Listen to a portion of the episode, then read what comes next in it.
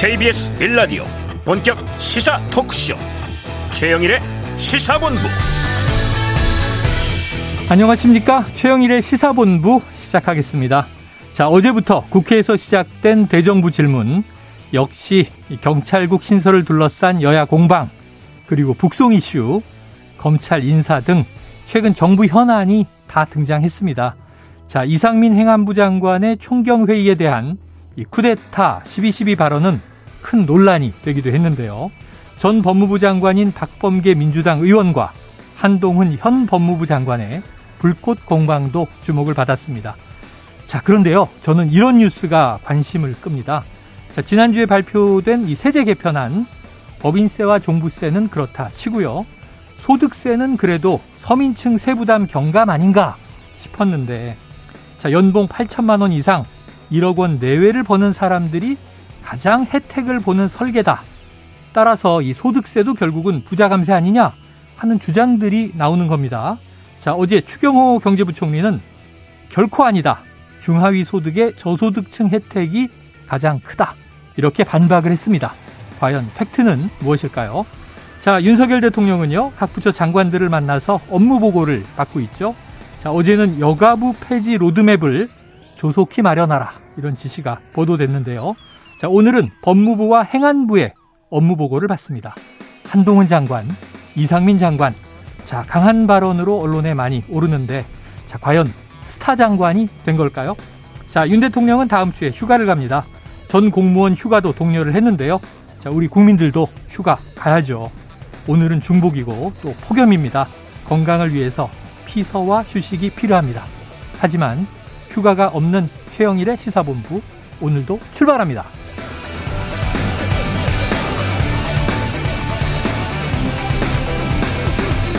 네, 1부에는요, 오늘의 핵심 뉴스를 한입에 정리해드리는 한입뉴스 기다리고 있고요.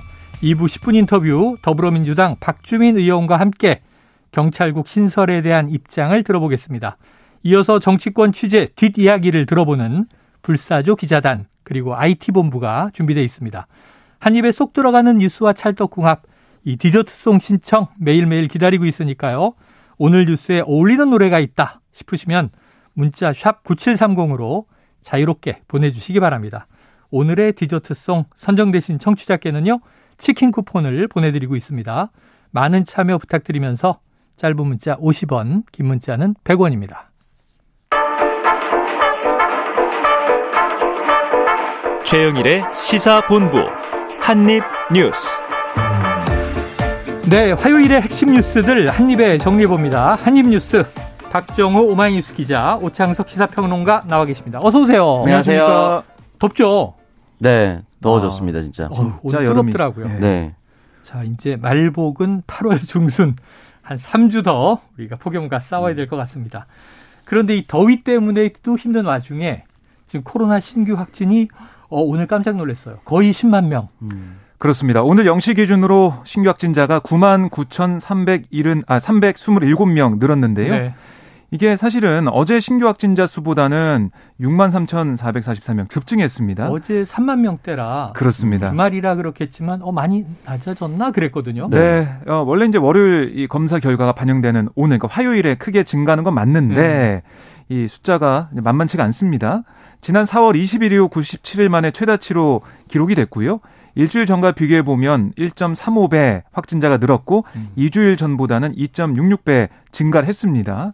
아, 그리고 이 사실은 더블링 현상은 좀 정체하는 모습이지만 기간을 4주일 전으로 늘려서 비교해 보면 6월 28일 대비 10.04배, 그러니까 10배가 넘는 증가세는 여전하다라고 네. 보시면 되겠습니다.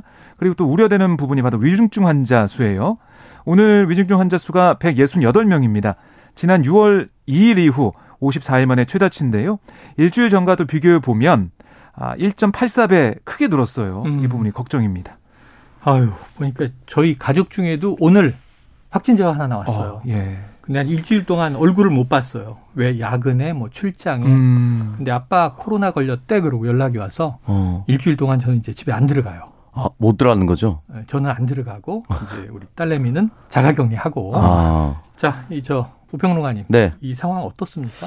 일단은 이 부분에 대해서 이제 정부가 얘기했었던 과학 방역. 음. 그러니까 이 오미크론 이후에는 사회적 거리두기를 현실적으로 할 수 없다. 이런 얘기 계속 하고 있고 다만 대통령이 직접 나서 접종 시작하지 않았습니까? 음. 그래서 접종 비율을 좀 말씀을 드리면 1차 접종이 전체 인구입니다. 네네. 전체 인구의 87.9%, 2차 접종이 87%, 3차 접종이 65.2%로 조금 줄어들어 있는데 음. 중요한 건 이 3차 접종 대상자 중에 60세 이상 그러니까 치명률이 높아질 수 있는 네네. 연령대는 89.9%입니다. 음. 그리고 지금 하고 있는 지금 권고하고 있는 게 4차 접종인데 그렇죠. 전체 인구의 10.3% 음. 아무래도 이제 거리두기도 해제하고 하다 보니까 4차 접종률 동참이 좀 많이 떨어지는데 네네. 60세 이상이 35.9%고요. 7월 26일 0시 기준으로 전날 대비 7만여 명이 더 맞았습니다. 음. 그러니까 이거는 좀 더 빠르게 맞고 있다라고 볼 수가 있으니까 어, 이 방송을 듣고 계신 분들도 적어도 이 위중증 화요율을 낮출 수 있는 적어도 치명률을 현저히 낮출 수 있는 4차 접종에 좀 동참해 달라는 말씀을 좀 드리고 싶고 네. 10만 명으로 늘긴 했지만 10만 명으로 늘 거라고 다들 예측을 해서 그런지.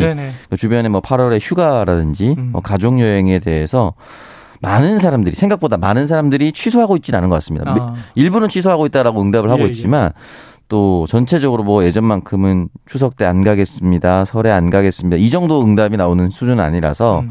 당분간은 이게 지속되거나 이것보다 훨씬 높아질 수밖에 없는 상황이지 않을까 네네. 그런 생각이 듭니다. 자, 그래도 확진자가 나온 가족은 취소하셔야 됩니다. 네. 저도 주말에 호캉스 잡아놨다가 바로 취소했거든요. 아, 한 2, 3주 미뤄서 가자. 네. 뭐 8월 후반에 가야죠.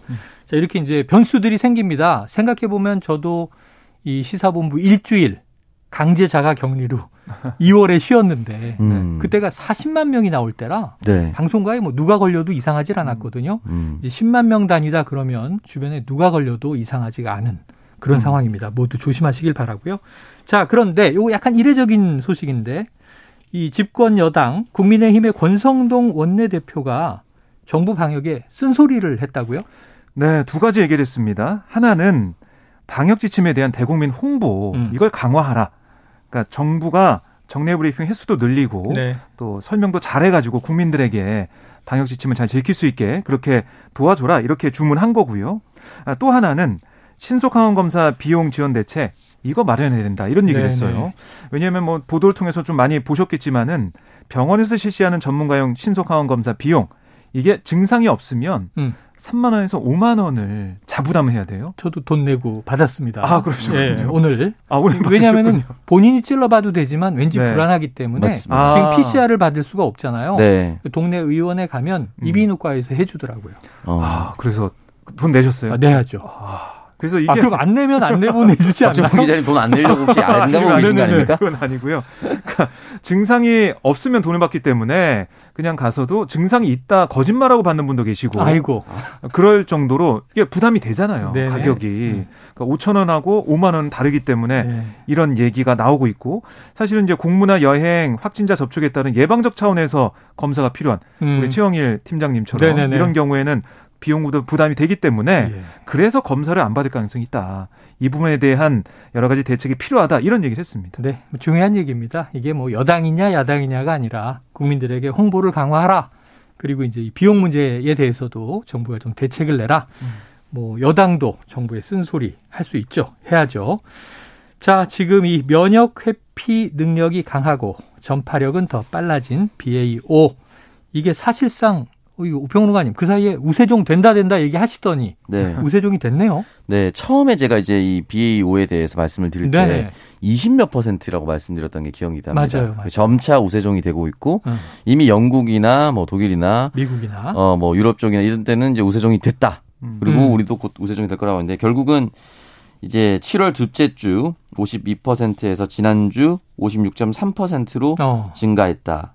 그리고 사실상 이제 그 전주부터 어, 우세종이 됐다라고 보면 되겠죠. 50%를 넘었으니까. 그래서 BA5에 대해서 어, 연구를 많이 하고 이걸 어떻게 할 것인가. 그래서 많은 전문가들이 기존에 있는 접종이 완벽히 예방하기는 좀 어렵다. 음. 현실적으로 말씀을 드리고 있고요. 네네. 다만 접종을 권고하는 이유는 앞서 말씀드렸다시피 중증화를 예. 예방할 수 있는 네. 치명률을 낮춰줄 수 있는 그런 효과가 있기 때문에 맞았으면 좋겠다. 그리고 기존에 맞았던 예방 접종의 효력이 시기가 너무 지나다 보면은 아예 없어질 수도 있으니 네. 무력화될 수 있으니 맞으라고 얘기를 했던 것이고요.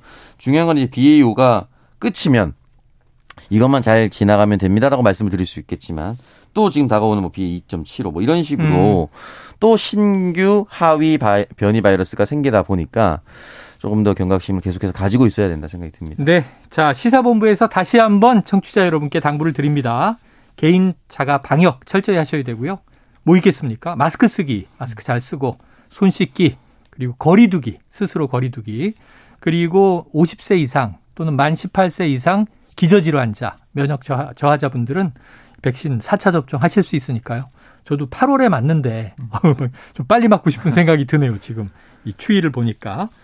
자, 박 기자님. 그런데 또 안철수 의원도 네. 이게 과학 방역 얘기를 했어요. 네. 지금 코로나19가 다시 재확산하면서 네. 어, 이 현 정부의 과학 방역이 무엇이냐 음. 여러 가지 지적과 얘기가 좀 나오고 있는데요. 안철수 의원이 이 인수위 당시에 코로나 비상대응 특별위원회 위원장을 겸임했어요. 네, 그랬죠. 새 정부의 방역 대책 얼개름 설계했다라고 볼 수가 있는데요. 오늘 민당정 토론회가 이 방역에 대한 얘기였습니다. 음. 반복되는 팬데믹 시대의 과학적 방역과 백신 주권 이 주제를 열린 토론회에서 안철수 의원이 뭐라고 했냐면 과학 방역을 한마디로 정리하자면 음. 전문가에게 결정권을 가지게 하는 것이다. 아, 라고 규정을 했습니다. 그래서 이 전 정부가 이 최종 결정권을 관료나 정치인이 정무적 판단에서 가져간 것에 비해서 네. 현 정부는 전문가가 과학적 근거를 가지고 결정할 수 있게 해야 된다. 음. 이렇게 강조를 한 거예요.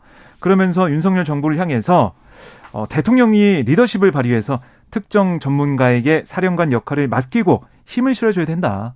아, 근데 지금 보건복지부 장관이 없는 상태에서는 공석이죠? 질병관리청장이 네네네. 이 분야 최고 전문가이기 때문에 음. 이 질병청장에게 정권을 주고 힘을 실어줘야 된다. 이렇게 또 제안을 하기도 했습니다. 아, 백경란 질병관리청장 네. 안철수 의원이 추천, 추천한 인물이죠. 네, 그렇습니다. 맞습니다. 자, 국무총리나 뭐 지금 또 이제 이 보건복지부 장관 자리가 비어 있다 보니까 음. 중대본은 또 행안부도 재난을 담당하잖아요. 네. 이상민 장관 지금 경찰국 때문에 바쁜데 음. 지금 사실은 또 이제 이 저 방역 대책에 대해서도 브리핑하고 하는 걸 보면 자 전문가에게 힘을 실어주는 것이 과학 방역이다. 이것도 일리는 있습니다. 빨리 좀 그렇게 시행이 돼야 될 것 같네요. 자 지금 잠깐 눈을 띄웠는데 행안부의 경찰국 신설안 오늘 국무회의를 통과했군요. 네, 그렇습니다. 오늘 한덕수 국무총리 주재로 열린 국무회의에서 어, 행정안전부와 아, 그 소속기관 직제 일부 개정 영안 이게 의결이 됐습니다. 음, 그러니까 우리가 얘기했던 행안부 대 경찰국 신설하는 네. 그 방안 시행령이 의결이 된 거고요. 8월 2일에 그러니까 다음 달 2일에 공포 시행이 됩니다. 다음 주 화요일 딱 일주일 남았네요. 일주일도 네. 안 남았네. 네. 음, 그렇죠. 일주일 남았구나. 네, 그러네. 화요일이니까 예. 일주일 남은 셈인데요. 이렇게 되면 행안부 내 경찰국이 생긴다는 거는 뭐 이제 확실해진 거고 네네네. 뭐 의결까지 됐기 때문에 공포도 앞두고 있기 때문에 예. 이렇게 된 거기 때문에 여기에 대해서 이 경찰과도 특히 야당이 반발하고 있는데 음. 어떤 입장으로 또 맞대응해 나갈지 이것도 좀 지켜봐야 될 것 같고요. 아니면은 정부와 지금 아, 윤희근 경찰청장 후보자가 얘기했듯이 더 이상의 단체 행동은 자제해 달라 이렇게 얘기한 게 네. 좀 받아들여질지 이걸 좀 봐야겠습니다. 자, 이상민 행안부 장관의 이 총경 회의에 대한 어, 강경 발언이었죠. 네. 쿠데타다. 네. 12.12 같은 일이다. 음. 특히 어 저는 경찰에게 무장할 수 있는 이 세력이 이렇게 음. 모이면 위험하다. 음. 경찰에 대한 너무 강한 불신 아닌가? 이런 좀 고민도 들던데. 네. 자, 그런데 지금 이제 윤석열 대통령도 오늘 도어 스태핑에서 네. 같은 기류의 얘기를 또 했어요. 네, 이제 기자들과 만나서 어제 이상민 행안부, 행안부 장관의 발언이나 대응이 강경해진 모습인데 음. 대통령이 언급한 필요한 조치에 부합하느냐에 대한 아. 질문으로 네네. 중대한 국기, 국가 기강 문란일 수 있다라고 얘기를 했는데 좀 풀어서 설명을 드리면 모든 국민들과 마찬가지로 저도 치안 관서장들의 집단 행동에 깊은 우려를 갖고 있다라고 하면서 네. 이상민 행정장 해안부 장관의 표현은 그러한 국민 우려를 반영하는 반영한 게 아닌가 싶다. 음. 그러면서 국방 치안의 최종적 지휘 감독자는 대통령이다. 정부가 헌법에 따라 추진 및 개편안에 대해 집단 반발을 하는 것은 중대한 국가 기강 문란이 될 수 있다. 네, 네. 라고 이야기를 남겼습니다. 지난번에 경찰 인사가 한번 네. 뭐 얼마 만에 막 뒤집어진 적이 있잖아요. 뭐 때문인지 모르겠지만 왔다 갔다 왔다 갔다 하는 상황이 벌어지면서 네. 정, 정정이 됐죠. 그리고 그렇죠. 그 다음 날 똑같은 표현을 썼습니다. 그때 국기문란이다 했는데 네. 국가 기강 문란이다. 뭐 줄이면 국기문란인 거죠. 똑같은 거죠. 야 경찰은 지금 대통령에게 두 번이나 국기문란 네. 조직이 된 네. 그런 상황입니다. 그 저는 이제 이 집단 반발이라든지 이런 부분에 있어서 음. 반발이란 단어를 떼면 해당 집단은 늘 해당 집단에게 불편한 것이 오면 집단으로 회의를 합니다. 네네. 이 경험을 윤석열 대통령은 검찰 시절에 충분히 많이 해봤을 네네. 거예요. 뭐 고검장 회의, 뭐 등등등 해봤을 네. 거잖아요. 그렇다면 그 회의를 할 때 우리가 반발을 한 것인가, 쿠데타를 준비한 것인가 아니었을 거라고 저는 생각합니다. 네네. 아니었을 거라고 믿어 의심치 않습니다. 그렇다면 현재 경찰이 왜 이렇게 집단 회의를 하고 있는 것인지에 음. 대해서 허심탄회하게 좀 터놓고 이야기를 해야 되는데 지금 윤석열 대통령이 사실 저는 비슷한 상황이라고 보거든요. 음. 이게 예전에 조선일보에서 박근혜 씨가 대통령일 때 박적박이라는 표현을 썼어요. 네네. 박근혜 대통령이 적은 박근혜 대통령이다. 네네. 그래서 박근혜 대통령이 대통령 시절 얘기했던 얘기를 야당 의원 시절에 박근혜 의원의 얘기로 반박하는 막 기사를 썼어요. 네네네. 그 이후에 계속 땡적 땡이 나왔거든요. 음. 지금 윤적 윤이 될 수 있습니다. 음. 그러면은 왜 윤적 윤이 될 수가 있느냐 이 부분에 대해서 일단은 집단의 얘기를 안 들어준다 음. 대통령이 그리고 빠르게 처리하는 민심을 듣지 않고 달린다 검수한박이라는 국면에서 민주당이 민심 듣지 않고 달리고 있다. 네. 근데 지금 개정령을 바로 다음 주 시행을 하면서 예, 예. 경찰과 민심을 충분히 헤아리지 않는다는 얘기를 하고 있어요. 그래요. 이게 했던 말들이 돌아오고 있으니까 저는 어쨌든 현 정부가 새로운 것을 꾸린다면 해당 집단과 국민을 조금 더 설득하고 동의하는 작업이 필요하지 음. 않을까. 네, 쿠데타를 누군가 경찰이 한다라고는 믿고 싶지 않습니다. 네. 그래서 오평론가님이 정치를 주춤주춤 못하고 계신 거죠. 시사본부에서 워낙 많은 말을 해서 뭐 반드시 오적오 네? 시사본부만 다시 듣기 해도 배치되는 말들이 많이 쏟아져 겁니다. 나오지 않을까. 네. 자, 그런데 자, 경찰이 그러면 이 이른바 자제령 네. 자, 집단 행동하지 말라. 이 지시에 순응할 것이냐, 음. 반발이 이어질 것이냐, 혹은 확산할 것이냐. 네. 그런데 지금 전 헤드라인 보고 좀 놀랐는데 14만 전체 경찰 회의 연다? 이거 무슨 얘기예요? 네, 그러니까 어제까지 알려진 것은 오는 30일 토요일에 경감 경위급 예. 현장 팀장 회의가 열린다. 네네. 이것까지 알려졌었죠. 음. 그런데 오늘 이 김성종 경감이 경찰 내부망에 글을 올려가지고요. 이걸 이 현장 팀장 회의를 전국 14만 전체 경찰 회의로 변경하게 됐다. 이렇게 얘기했어요. 공지가 된 거예요? 네, 네. 오늘 내부망에 글이 올라왔어요. 경찰 내부망에. 네. 그래서 어떤 또 글을 썼냐면 이번 회의는 총 또 무기와 일도 관계없는 저 혼자서 기획 추진하는 토론회로 음. 쿠데타와는 전혀 관련이 없다. 만에 하나 쿠데타를 희망하고 관심을 느끼는 경찰 동료는 참석을 자제해달라. 뭐 이렇게 사실은 꼬집기도 했습니다. 예, 꼬집은 거네요. 네. 음. 그래서 14만 전체 경찰 다 참여할 수 있는 그런 회의를 열겠다라고 강조를 한 거고요.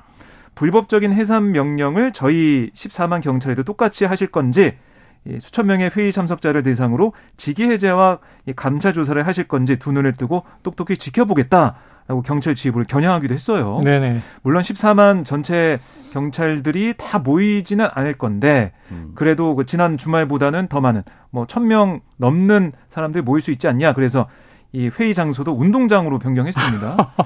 그래서 이게 이것도 정말 열리게 일입니까? 될지 네. 아니면 열리게 된다면 거기서 어떤 의견이 모아지고 경찰 지휘부는 어떻게 반응을 보일지 좀 봐야 될것 같아요. 아, 그래서 참 이게 안타까운 생각이 아까 오평론 가님도 말씀하셨지만 네. 이게 행안부가 경찰 조직의 구성원들과 음. 조금 더 소통을 강화하고 음. 만약에 이제 지금 워낙 급하게 처리돼서 소통 시간이 없었다면 사후적인 소통이라도 네. 오히려 총경 회의라든가 음. 경감 경위 회의를 행안부가 그냥 열어주면 좋잖아요. 네, 공식적으로 네. 한번 다 기탄 없이 얘기해 보십시오. 반영할 수 있는 것은 반영하고 네. 오해가 있는 것은 우리가 설명하고 풀겠습니다. 네. 근데 모이지 말라 그러면은 이런 일이 꼭 터진단 말이에요. 음. 그리고 지금 이제 경향신문에서 경찰들의 집단 반발이 왜 이렇게 커졌나라는 네. 기사를 썼는데 여기 류삼룡 총경에 대한 평판 아, 네네. 이큰 몫을 했다라고 아? 합니다. 이 내용을 잠깐만 소개해드리면 유삼룡 총경이 주로 부산 지역에서 근무해온 수사통이라고 합니다. 음. 정치적 사안에서 전면 나선 적이 없고 사석에서도 조용하게 목소리를 내는 편이었다고 아. 합니다.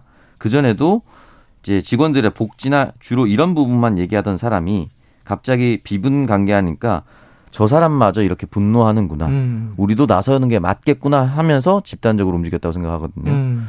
그이 기사는 이렇게 분석을 하고 있으니까 유삼영 총경이 대통령보다 높은 직급도 아니고요. 네네. 경찰청장 내정자보다 높은 직급이 아닙니다. 음. 근데 이게 13만 명이나 들끓고 있다라는 것은 아마 이 부분에 대해서 법령과 이 사람에 대한 신뢰가 있다. 그래서 적어도 이 사람을 대기 발령을 내지 않고 음.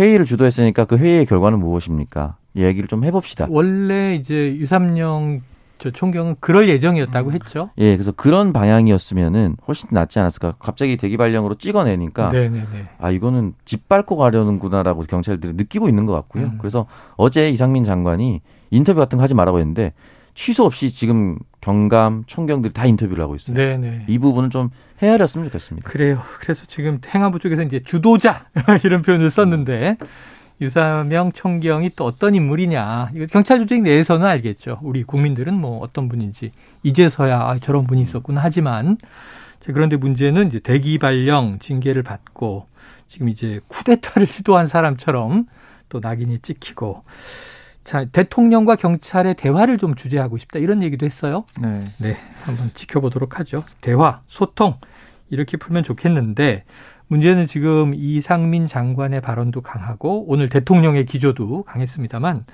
이 여당 내에서도 또 아주 거친 비판들이 나오네요.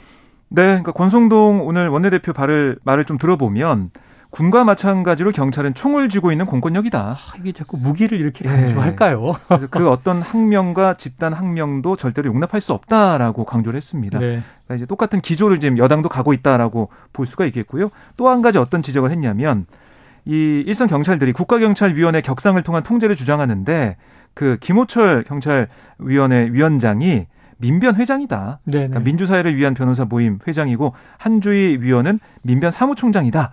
그래서 경찰이 이런 기관의 통제를 받는다면 민주적 통제가 아니라 민변의 통제다라고 지적하기도 했습니다. 그래요. 박홍근 민주당 원내대표는 용산을 찾아갔다는데 이거 무슨 얘기예요? 네, 그러니까 이 당 회의를 원래 이제 국회에서 하거든요. 회의실에서. 네네, 그렇죠, 그렇죠. 용산 이 청사 건너편에서 어. 열어가지고 바로 앞에 대통령실을 이제 바라보면서 길에서 네 길에서 한 어, 거예요. 폭염에 오늘 아침이니까. 네, 뭐, 이른 아침에. 예, 나보다는 괜찮았을 것 같은데. 네. 예, 어떤 얘기를 했냐면, 아니, 이 경찰들은 하나의 쿠데타 같은 발상하는 게 아니다. 대통령의 측근인 이상민 장관이야말로 행정 쿠데타 같은 발상을 보여주고 있다라고 음. 지적을 했고요. 어, 그리고 정부가 입법 예고 기간을 4일만 갖는 등 정강석화처럼 군사작전 치르듯 경찰국 신설을 서두르고 있다라고 지적을 했습니다. 네. 그리고 이 대통령을 향해서도 이런 국정혼란을 일으킨 것에 대해 대국민 사과를 해달라.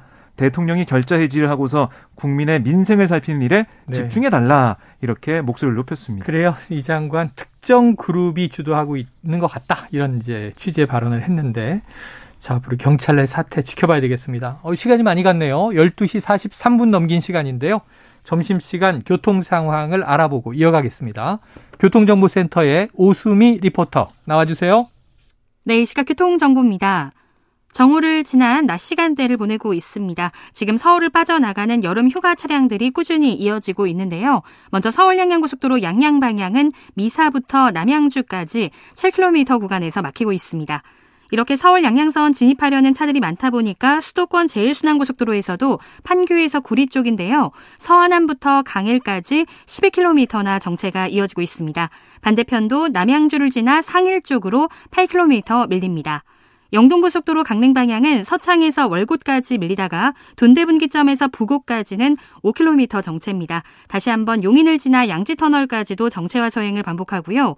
제2영동고속도로 원주 쪽으로는 초월에서 초월 터널 진입하기가 어렵습니다. 지금까지 KBS 교통정보센터였습니다.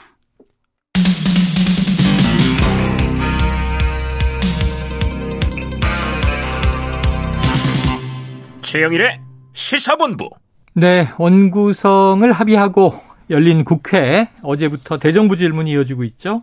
어제 정치 외교 안보 분야 대정부 질문이었고요. 오늘 경제, 내일은 또 사회 문화, 내일까지 이어진다고 합니다. 역시 경찰국 또 이 검찰 인사 이 탈북 어민 북송 문제, 사적 채용 뭐 여러 가지 이슈들이 나왔는데 일단 제일 관심을 끈 것은 박범계 전 법무부 장관과 음. 한동훈 현 법무부 장관의 불꽃 공방 격돌이었어요. 오, 평론가님 네. 평가해 주시죠. 어, 방패가 판정승.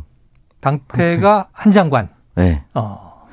이제 결국은 이제 질문을 던지는 사람이 현역 의원이고 네네. 질문을 받아 받아서 대답을 해야 되는 사람이 정부 그렇죠. 국무회의의 대정부 됩니다. 질문이니까.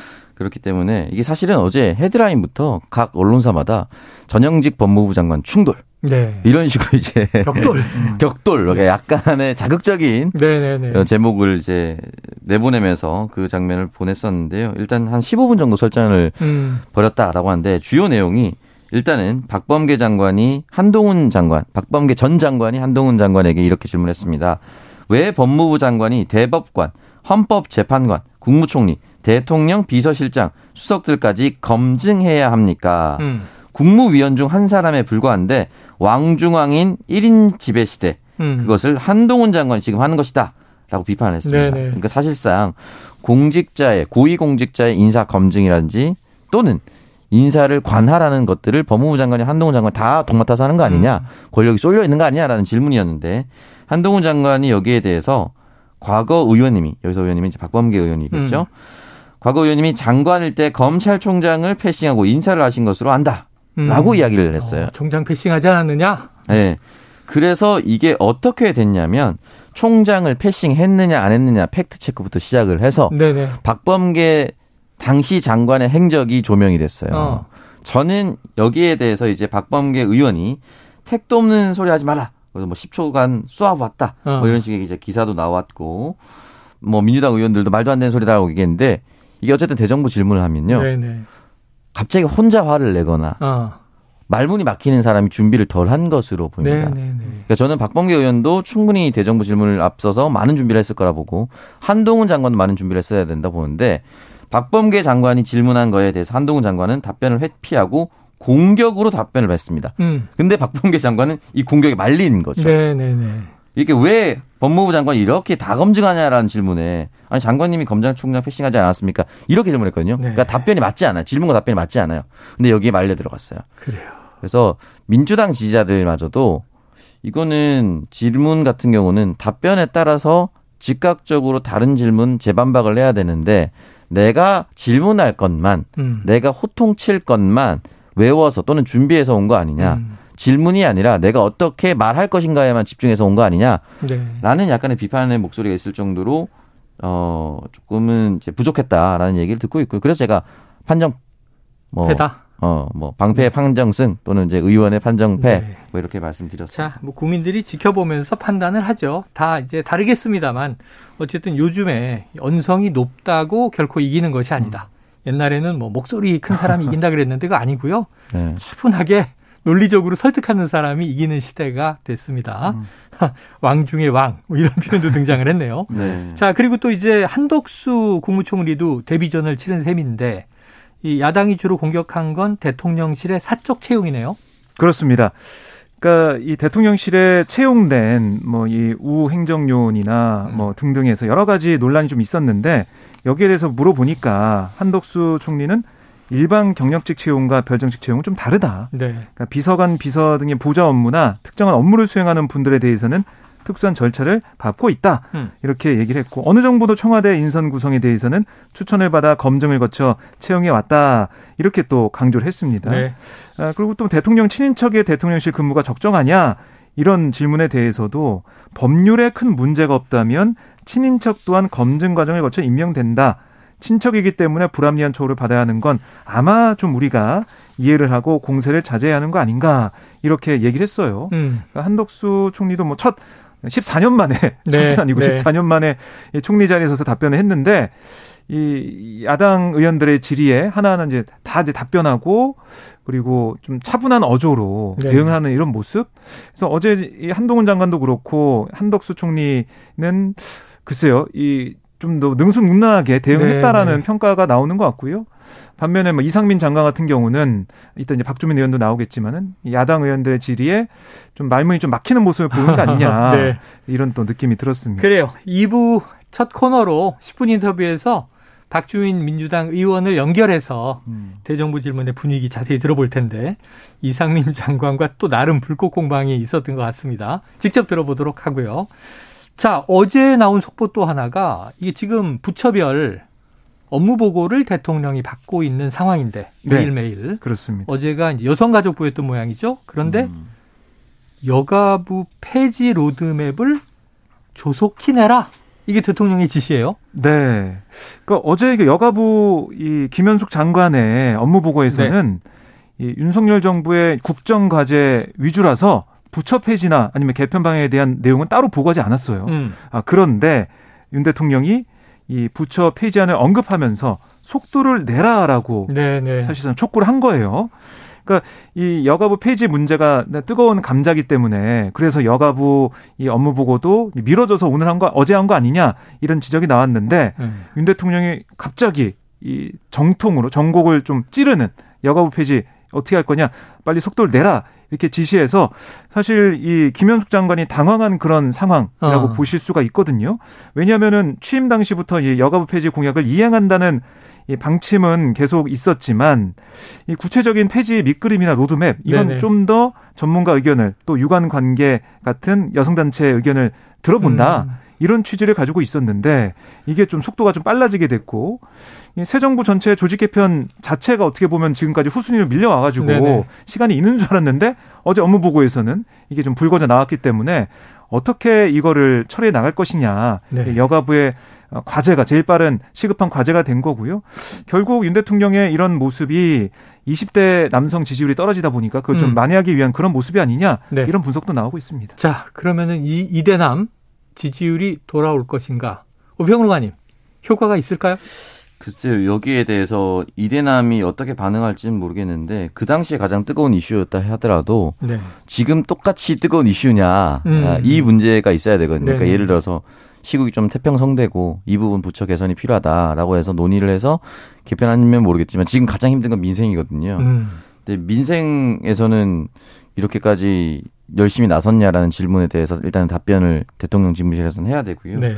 두 번째는 여성가족부를 폐지하고 나서 어떠한 부처로 탄생시킬 수 있을 것인가에 대한 로드맵이 나오잖아요. 그럼 부처 이름이 새롭게 나올 겁니다. 음. 뭐 당장 여성이라는 단어는 빠질 수가 있겠죠. 네네네. 빠진 그 새로운 명칭을 국민들이 얼마나 수용할 수 있을 것인가. 음. 그 부분에 대해서 저는 아마 이게 네. 오평론가 수첩에 적어놔야지. 지금이 태평성대가 아니라고 했다. 네. 알았어요. 오자고. 네. 삼고시대이기 때문에 태평성대라고 얘기하기 조금 삼고 시대 네. 네. 민생 지금 경제가 제일 급하죠. 오늘 네. 경제 분야 대정부 질문에선 생산적인 이야기가 좀 많이 네. 여야 간 또 정부 간에 나오기를 기대해 보고요. 지금 마지막 소식 간단하게 읽어드리면 마침 이 소비 증가에 2분기 경제가 0.7% 성장했습니다. 하긴 했는데 이건 내 내수가 좀 증가했고 네. 수출은 감소했다. 그래서 하반기는 하방 위험이 있다. 자, 우리가 좀 경제 시그널에 정부, 여당, 야당 모두 좀 촉각을 곤두세워야 하지 않나 싶습니다. 오늘 한입뉴스 여기서 정리하죠. 박정호 기자, 오창석 평론가 수고하셨습니다. 고맙습니다. 자, 오늘 디저트송은요. 청취자 6450님의 신청곡입니다. 서로가 서로의 의견에 귀 기울이고 토론한다면 시끄러운 일은 없을 것 같습니다. 귀에 달달한 이야기를 속삭여 주세요. 이 백지영 태견의 내 귀에 캔디 노래 듣고 치킨 쿠폰 보내드리고 저는 입으로 돌아옵니다.